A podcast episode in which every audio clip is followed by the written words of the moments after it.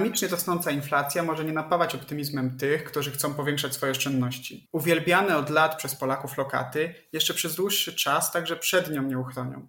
Nawet pomimo rosnących stóp procentowych i spodziewanych dalszych podwyżek, y, sytuacja niewiele się zmieni. Przynajmniej w najbliższym czasie. Powstaje pytanie, gdzie umieścić swoje pieniądze tak, by co najmniej nie stracić, a może nawet zyskać. To jest podcast DGP Talk, obiektywnie o biznesie. Ja się nazywam Grzegorz Kowalczyk, a ze mną jest Przemysław Gerszman, doradca zarządu GPW w Warszawie. Dzień dobry. Dzień dobry, witam pana, witam państwa. Inflacja, niewielkie oprocentowanie lokat i kont oszczędnościowych, problemy na rynku transportu i surowców. To wszystko brzmi kiepsko również dla tych, którzy chcieliby zadbać w tym czasie o swoje budżety. A co to oznacza dla zainteresowania giełdą? Czy w tym przypadku nie jest tak, że im gorzej, tym lepiej, bo chętnych do ulokowania tam swoich oszczędności jest więcej?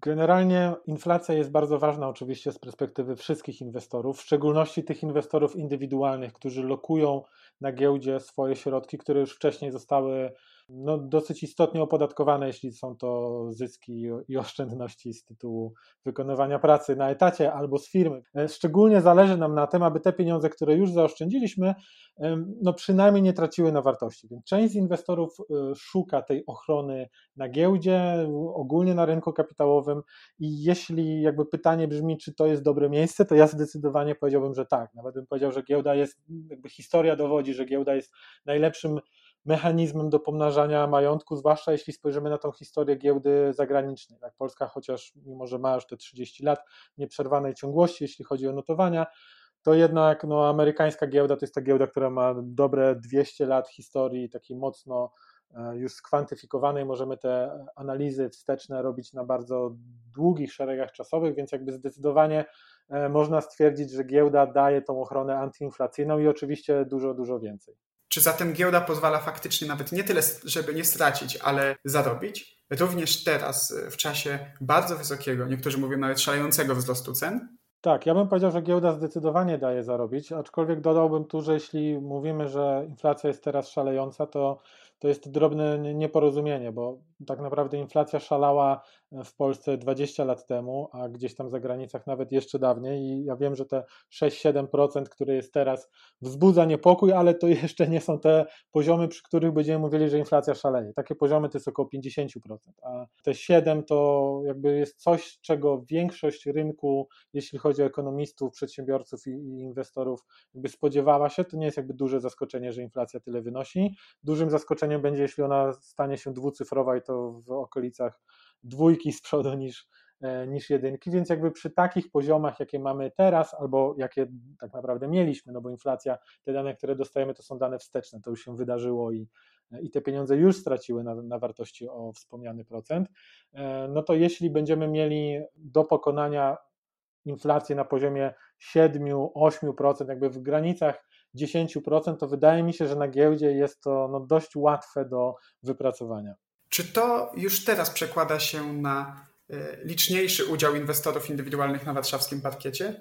Ja bym powiedział, że tak, że to się przekłada i przekłada się od dłuższego czasu w sposób bezpośredni i niebezpośredni. Jakby ten sposób niebezpośredni jest taki, że Polacy zniechęcili się przez inflację do e, lokowania swoich środków w bardzo popularnych w swoim czasie depozytach bankowych. Mam tu na myśli oczywiście lokaty, które no, każdy z nas, kto miał lokatę 5-10 lat temu, to zapewne pamięta, że spokojnie można było na niej wypracować oprocentowanie rzędu 4-5 6, a 10 lat temu nawet 8%, zwłaszcza jeśli trafiała się jakaś oferta dla nowych klientów, jakaś promocja. Natomiast obecnie są to poziomy nie przekraczające 1 czy 1,5%, minus oczywiście inflacja, czyli realnie na tym tak czy inaczej tracimy. I to jest jakby pierwszy taki niebezpośredni czynnik, że jakby Polacy siłą rzeczy zostali zmuszeni do tego, aby szukać gdzieś indziej stóp zwrotu. No bo jeśli nie można wypracować tych bezpiecznych 5-6 na depozycie bankowym, a zero nas nie satysfakcjonuje, akcjonuje wręcz jakby ujemne poziomy, no to musimy szukać pieniędzy gdzieś indziej, tych stóp zwrotu. Więc oczywiście Polacy bardzo lubią nieruchomości na własność. To jest trochę nasza specyfika, jeśli spojrzymy na kraje ościenne, zwłaszcza na rynek niemiecki. Więc Polacy chętnie kupują kolejne nieruchomości, czy to na, na własny użytek, czy też dalej na wynajem, co było łatwe w minionych latach, dlatego że stopy procentowe były bardzo nisko, nie było jeszcze tych obostrzeń KNF-ów wymagających odpowiedniego wkładu własnego, jeśli chodzi o procentową kwotę kredytu, więc łatwo było wziąć tani kredyt w banku, co też wielu Polaków robiło. Tak, część nieruchomości oczywiście jest kupywane za gotówkę, ale e, w dużej mierze jakby kredyty też odgrywają ważną rolę, jeśli chodzi o tą część zakupową. I teraz w sytuacji, w której stopy procentowe idą do góry, no to wszyscy ci inwestorzy, którzy e, mają do spłaty kredyt hipoteczny, no na pewno odczują jakby zmniejszenie tej rentowności swojej inwestycji w nieruchomości. Jakby pomijam też oczywiście fakt, że ci, którzy kupili nieruchomość na własne potrzeby, no jakby koszty ich życia wzrosną w związku z, z, jakby z podniesieniem kosztu pieniądza w gospodarce. Więc to są te czynniki, które takie główne, podstawowe, które wpływają mocno na, na to, że patrzy się na giełdę bardziej optymistycznym wzrokiem, jako takie miejsce, które jest jakąś alternatywą dla inwestycji zarówno na rynku nieruchomościowym, jak i dla takich bezpiecznych lokat kapitału, chociaż wiadomo, że na giełdzie inwestując mamy ryzyko.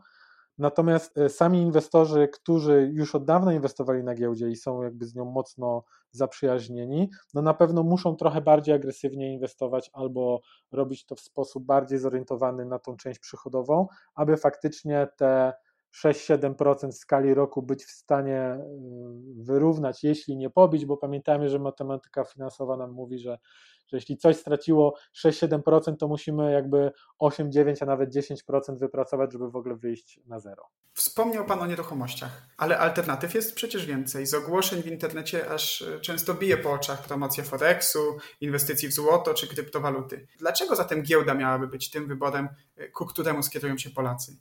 Jakby rynek giełdowy jest atrakcyjny dla inwestorów z kilku powodów. Przede wszystkim jest w pełni uregulowany. I to, o czym Pan wspomniał, czyli te rynki nie do końca uregulowane albo w ogóle nieuregulowane, no jakby przegrywają na starcie w sytuacji, w której chcemy zainwestować poważne pieniądze i chcemy to zrobić w pełni lega artis, czyli jakby interesuje nas przewidywalna w miarę możliwości stopa zwrotu i pełne bezpieczeństwo naszych środków. Tak? Wiąże się to oczywiście z faktem, że musimy przejść się do tego biura maklerskiego albo spędzić dłuższy czas przed komputerem wypełniając ankiety MIFIDowe, no ale wszystko to jest prowadzone dla takich celów no, tak naprawdę naszego bezpieczeństwa.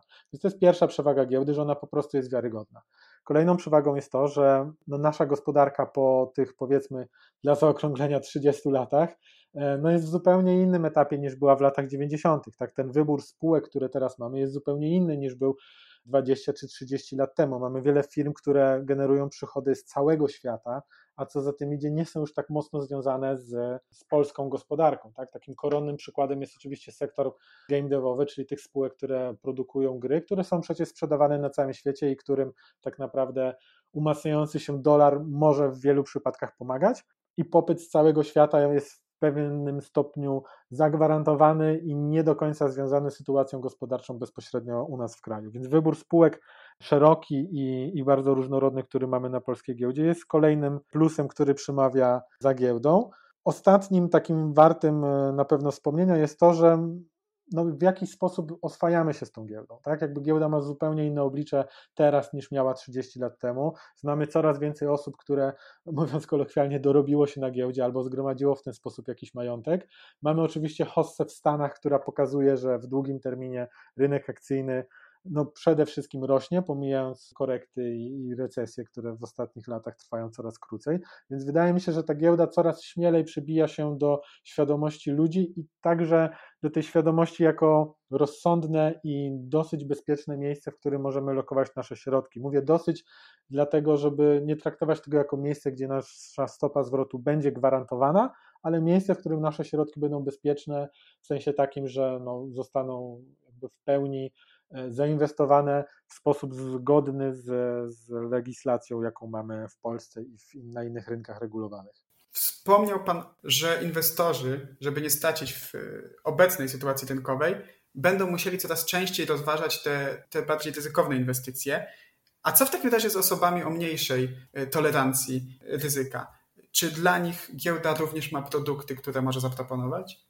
Tak, przy czym pamiętajmy o tym, że akcje nie muszą nigdy stanowić 100% naszego portfela. Wręcz e, ja bym się kłócił z tym, czy, czy powinny w jakimkolwiek przypadku aż tyle e, stanowić. No to byłby odpowiedni procent pod warunkiem, że mamy bardzo silną sytuację finansową, bardzo stabilną i, i, solidną poduszkę bezpieczeństwa, którą trzymamy w gotówce.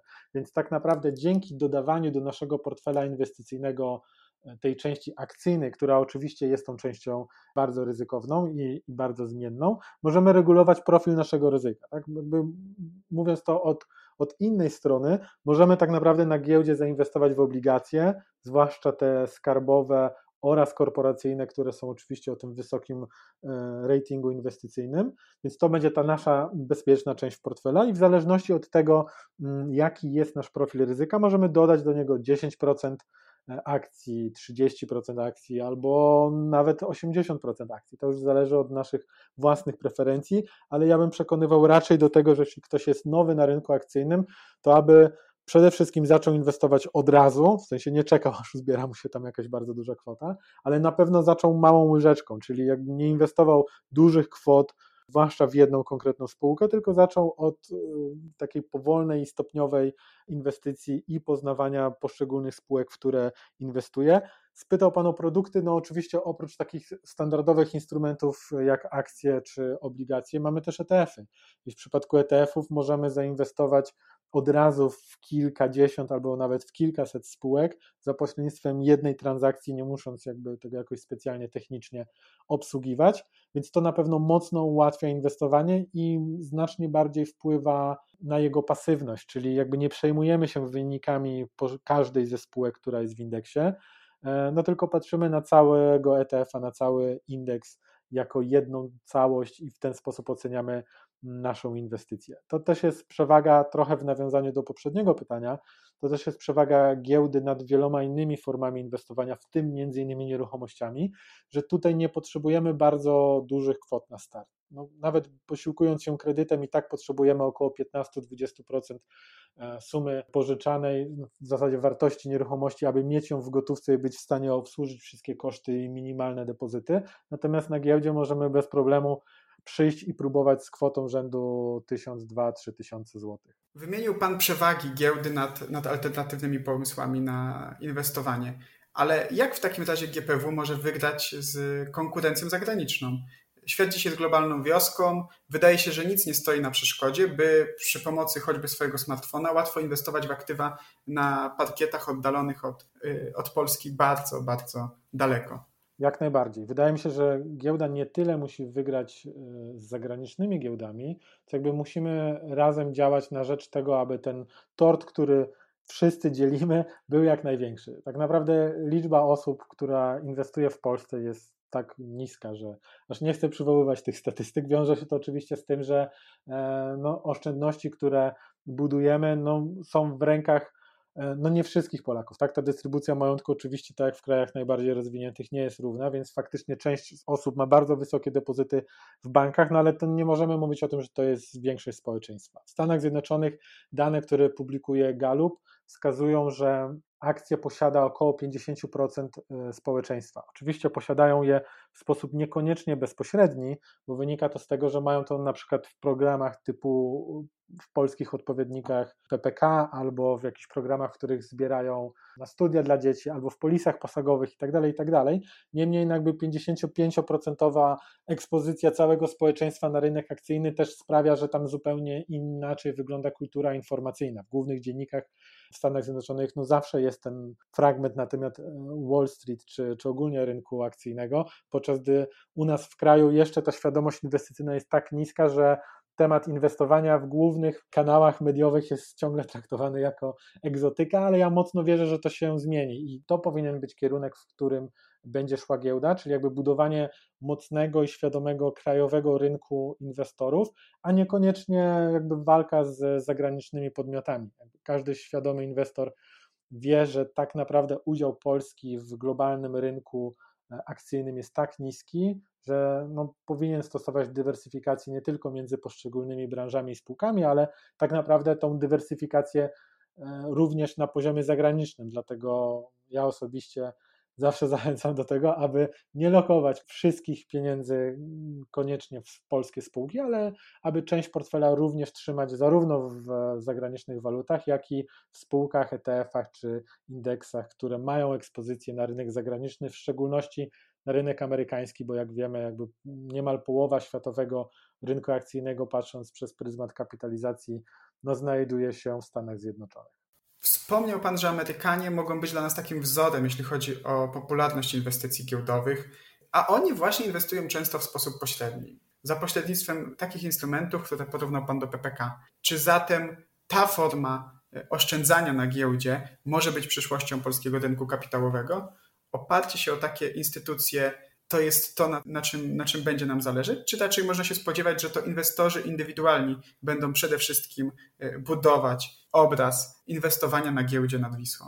Zdecydowanie przyszłość należy do produktów. Pojedyncza selekcja wybranych akcji no nie jest dla każdego. Jakby nawet Warren Buffett powtarza, że jego zdaniem każdy może inwestować, ale zdecydowana większość powinna inwestować w sposób pasywny, po prostu kupując co jakiś czas notowania indeksu S&P 500 za pośrednictwem ETF-a przykładowo albo jakiegoś kontraktu, jakby nie zaprzątać sobie głowy analizą i budowaniem wiedzy ekonomicznej i próbowaniem bycia ekspertem w każdej z tych 500 spółek, które jest w tym indeksie, więc moim zdaniem zdecydowanie przyszłość należy do przede wszystkim inwestycji pasywnych, czyli dzięki temu inwestorzy, którzy nie są z wykształcenia finansistami, będą mogli e, no, dużo aktywniej inwestować, dużo śmielej na rynku, pomimo że nie będzie od nich wymagane to, że będą musieli często sprawdzać e, informacje rynkowe, czytać prospekty itd., tak itd. Tak Więc to jest trochę taki paradoks, że ta pasywna rewolucja prowadzi do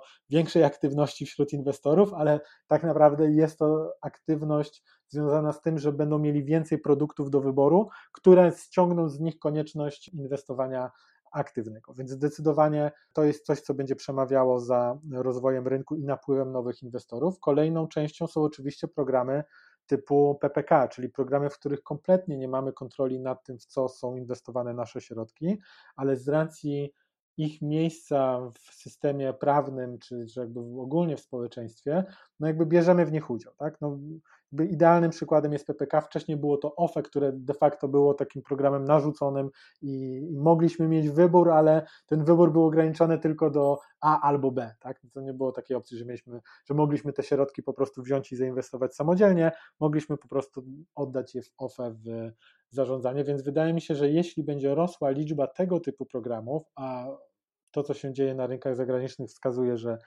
że jeszcze sporo mamy do nadrobienia w Polsce, no to zdecydowanie ta świadomość w całym społeczeństwie, jeśli chodzi o rynek kapitałowy, będzie rosła, bo będziemy w nim uczestniczyć nie bezpośrednio, ale trochę obligatoryjnie przez to, że na przykład nasz pracodawca zaoferuje nam dodatkowy program e, związany z akcjami przedsiębiorstwa, w którym pracujemy, albo zaproponuje nam program w stylu PPK, albo w banku, w którym mamy przechowujemy depozyty albo mamy kredyt, zostanie nam zaproponowany jakiś produkt inwestycyjny. Oczywiście na tym obszarze już w Polsce wiele się wydarzyło, no bo produkty inwestycyjne są od wielu lat u nas oferowane. Niemniej jakby ta skala inwestorów, która z nich korzystała oraz koszty tych produktów, które nie oszukujmy się były dość wysokie, no sprawiły, że jeszcze nie nabraliśmy takiej masy, jaką, jaką możemy nabrać, jeśli chodzi o no, szeroki dostęp i szerokie użycie tego typu produktów.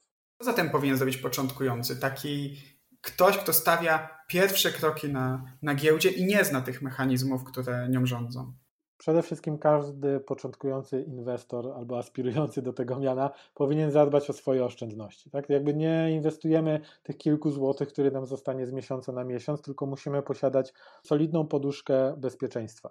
Wynika to z tego, że w sytuacji, w której będziemy mieli spadki, a spadki na giełdzie są czymś tak samo normalnym jak wzrosty, nie będziemy panikować na zasadzie, że straciliśmy pieniądze i musimy je szybko wypłacić. Prawda jest taka, że i tak będziemy panikować, ale przynajmniej będziemy panikowali mniej jeśli będziemy mieli no, te oszczędności takie bardzo e, stabilne i faktycznie nie będziemy ich musieli potrzebować skonsumować w przeciągu miesięcy, a nawet, a nawet roku. Więc ja bym zaczął od tego, od solidnej poduszki bezpieczeństwa i od zbudowania sobie no, takiego konta oszczędnościowego, z którego część albo może nawet całość będziemy mogli poświęcić na inwestycje giełdowe.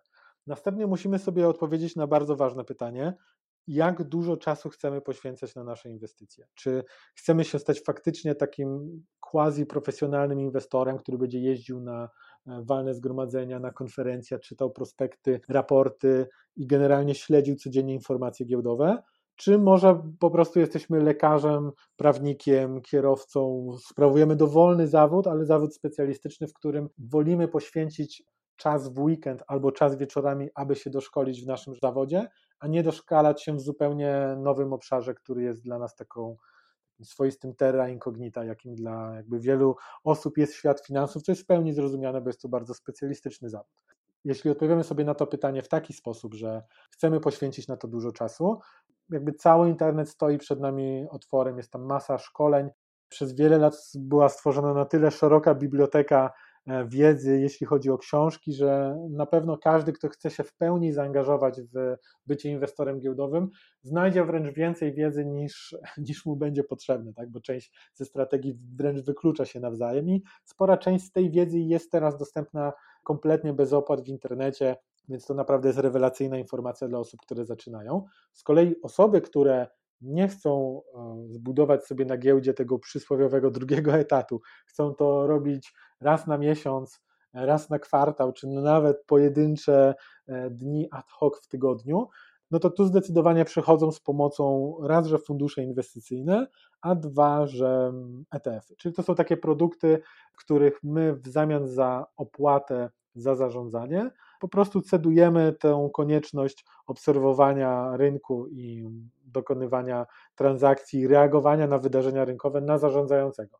Ten zarządzający może być zarządzającym pasywnym, jak to ma miejsce w przypadku ETF-ów opartych o konkretne indeksy, takie jak e, WIG20, WIG40, niemiecki DAX albo amerykański S&P 500. Tam jedyne co musi robić zarządzający to replikować e, skład indeksu, ale mogą być też e, fundusze albo ETF-y, które są zarządzane aktywnie, gdzie zazwyczaj ta opłata za zarządzanie jest wyższa, ale co za tym idzie, jakby zarządzający musi dużo więcej pracy poświęcić na to, aby faktycznie być w stanie no, dowieść wynik, który chce dowieść. Zazwyczaj jest to jakiś benchmark związany z rynkiem akcyjnym, oczywiście. Więc wydaje mi się, że to są podstawowe dwa etapy, które musi przejść każdy inwestor. Najpierw zbudować poduszkę bezpieczeństwa, a potem udzielić samemu sobie odpowiedzi na pytanie, czy chce inwestować aktywnie, czy, czy bardziej pasywnie w tak zwanych pogodzinach. Zauważył Pan, że niektóre strategie się wykluczają. Czy to oznacza, że nie ma jednej skutecznej metody na inwestowanie na giełdzie? Pytam, bo na różnych fotach internetowych, w podstawie wielu informacji bijących wręcz z portali społecznościowych, można wywnioskować, że w przypadku innych instrumentów, które wymieniłem wcześniej, można przyjąć jedną bardzo skuteczną strategię, która zagwarantuje nam stałe zyski na długie lata. Tak przynajmniej twierdzą osoby zachęcające do takich inwestycji. Tak, ja w odpowiedzi na to pytanie e, zazwyczaj używam takiego porównania spoza świata finansów. Moja żona jest y, dietetykiem i tak mi zawsze powtarza, że najlepsza dieta to taka, której jesteśmy w stanie się przez długi czas trzymać. Nie ma jednej diety, która pasuje do każdej osoby i jedna osoba może odnosić sukcesy stosując tą dietę, a innej może to już kompletnie nie pasować. Ważne, żebyśmy my byli w stanie się przez odpowiednio długi czas stosować do danej metody, aby po prostu bylibyśmy w stanie odnieść na niej e, sukcesy. Jakby to już szybko przechodząc do świata finansów, tak samo jest ze strategiami. Jednej osobie będzie pasowała dana strategia, a druga osoba no, będzie uważała ją za zbyt ekstremalną albo za wymagającą zbyt wiele czasu, albo z drugiej strony zbyt pasywną. Ja często się spotykam e, z takim stwierdzeniem, że jeśli mówię komuś, że wystarczy usiąść do portfela inwestycyjnego raz na kwartał, aby być w stanie jakby co najmniej wypracować takie wyniki jak szeroki rynek, to słyszę opinię, że, że nie to jest za rzadko, na pewno trzeba pracować więcej. No, niekoniecznie więcej godzin poświęconych na inwestowanie od razu przełoży się na wyższe stopy zwrotu. Wszystko zależy od objętej przez nas strategii. I tak samo też jest we wspomnianym przeze mnie świecie diety, gdzie niekoniecznie trzeba mieć super skomplikowaną dietę i codziennie liczyć każde makroelementy i, i każdą kalorię. Można stosować jakieś generalne zasady i one też będą działały. W niektórych przypadkach oczywiście one się nawzajem wykluczają i jakby każdy day trader stoi w sprzeczności z inwestorem długoterminowym, ale to nie znaczy, że jest jedna metoda, która zawsze działa albo że jedna metoda, która pokonuje inną. Nie, to są po prostu różne metody i największy błąd inwestorów polega na tym, że no stosują metody, które nie są dostosowane do tej odpowiedzi na pytanie, które, które dałem wcześniej, czyli jeśli jesteśmy inwestorem długoterminowym, no to nie powinniśmy codziennie próbować zarobić kilku procent na rynku, rano sprzedawać, a po południu no, kupować i robić tak w kółko, tylko faktycznie powinniśmy zająć ten horyzont i tą pozycję długoterminową.